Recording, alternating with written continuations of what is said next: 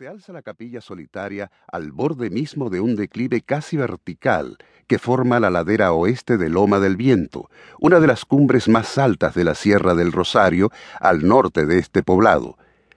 Desde tal altura puede verse todo el llano y el reverberar de los techos de zinc de las casas de tabaco que tanta fama han dado a este término municipal en el mundo de los habanos. En la lejanía se divisa la costa sur de la isla las ensenadas de Cortés y Boca de Galafre, y las manchas diminutas de las lanchas pesqueras contra el azul del mar. Las auras y los gavilanes sobrevuelan los pinares y el suelo pizarroso.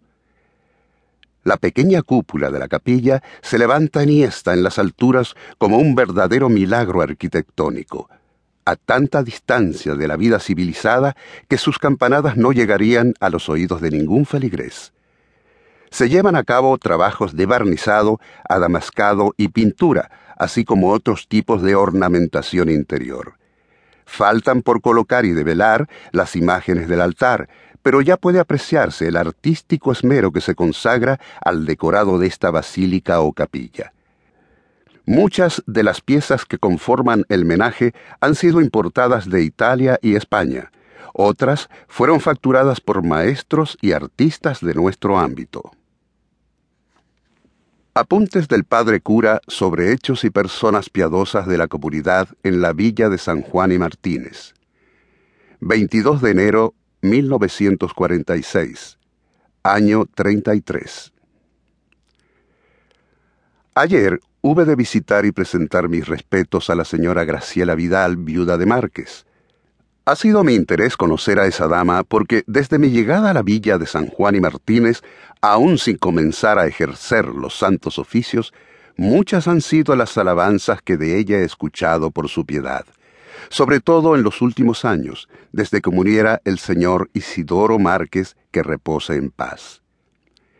Hemos constatado, además, en los registros que tan bien cuida nuestro sacristán Apolonio Vergara, de sus muchas obras de caridad es una de las contribuyentes mayores en las construcciones de remodelación y ampliación del cementerio católico, la casa hospicio de la Madre Milagrosa y muy principalmente del convento de Ursulinas de Nuestra Señora de la Piedad, proyecto del cual fuese gestora y por el que vela aún.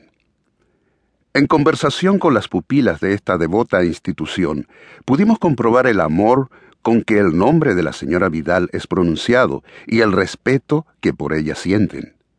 Ella, por su parte, las visita semanalmente y escucha sus tribulaciones y demandas y se preocupa porque avancen y disciplinen su fe y doctrina.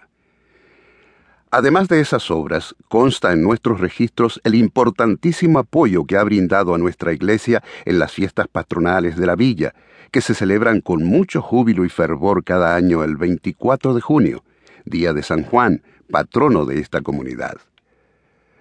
Su caridad se hace sentir también en obras de beneficencia y de asistencia a enfermos y desamparados.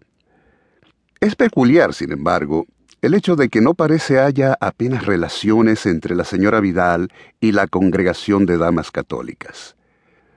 Su nombre no está presente entre la lista de miembros de nuestras huestes femeninas, e inquiriendo sobre ello he podido observar cierta reticencia por parte de algunas prominentes cristianas de este círculo.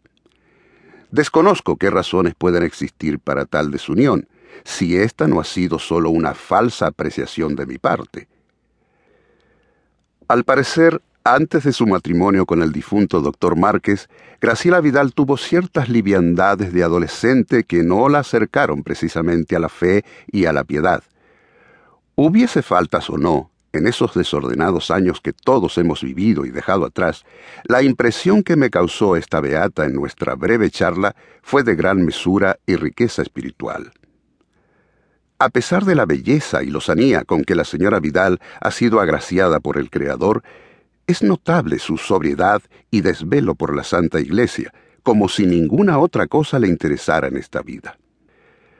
Revisando los apuntes de anteriores párrocos que durante treinta años han conducido la misa y predicado la palabra de Dios aquí, hemos comprobado la tradición de fe católica de los pobladores de esta villa y la comunión pacífica de sus siervos.